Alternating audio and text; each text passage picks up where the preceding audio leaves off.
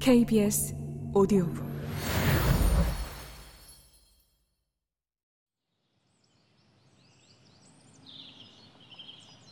다음 날은 어머니가 한국으로 돌아가는 날이었다. 어머니는 짐을 다 꾸리고 뒷마당을 한 바퀴 둘러보았다. 마지막으로 꽃에 물을 주고 작약의 분홍 꽃잎을 만지작거리며 한동안 그 옆에 서 있더니 내 이름을 불렀다.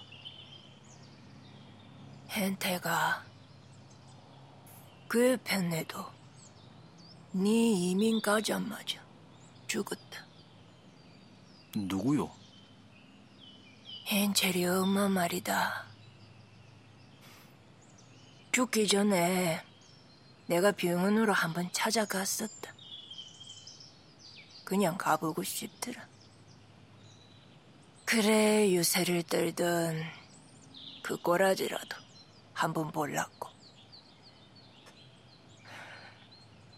볼품없이 말라가 죽을 날 기다리는 걸 막상 보이까. 지나, 나나, 불쌍들어. 내가 니를 그 집 호적에 올리달라고 여러 번 찾아가서 머리채도 잡히고 그랬다 이가. 지도 지 새끼들. 그 재산 지킬라고 오죽했겠나 싶고.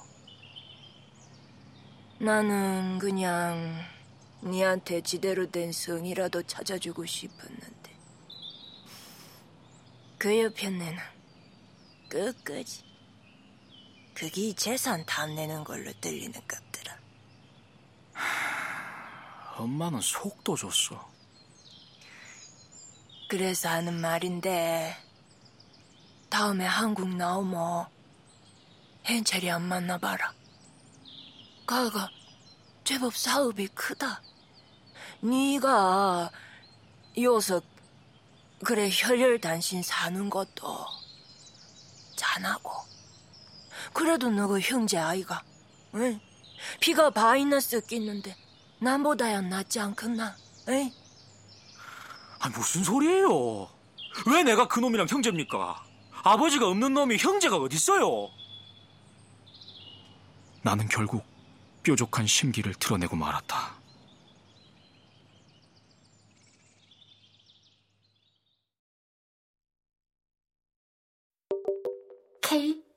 KBS 오디오북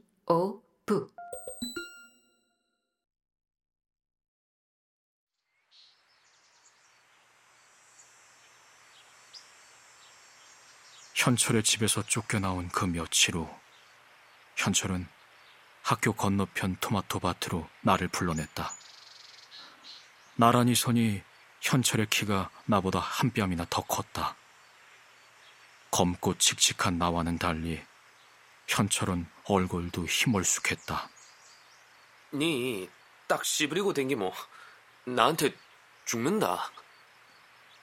현철이 별 위협적이지도 않은 목소리로 말했다.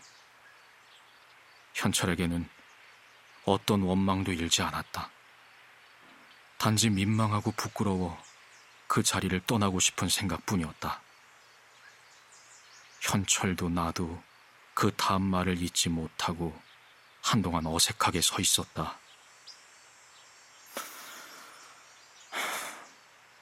네, 인자 가도 되나?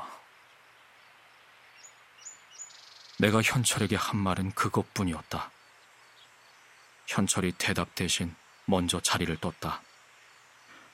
나도 현철의 뒷모습을 보며 학교로 돌아왔다.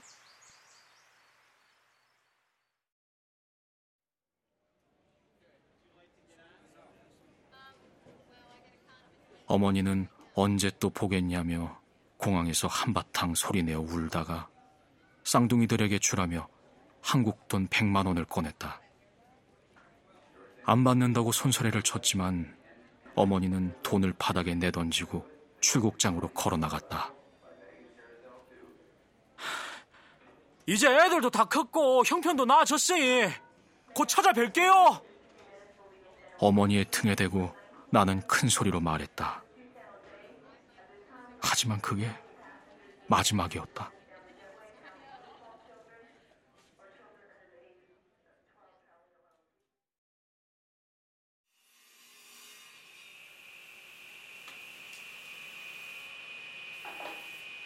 어머니가 한국으로 돌아간 지 채 2년이 되지 않아 테이블톱 사고가 났다.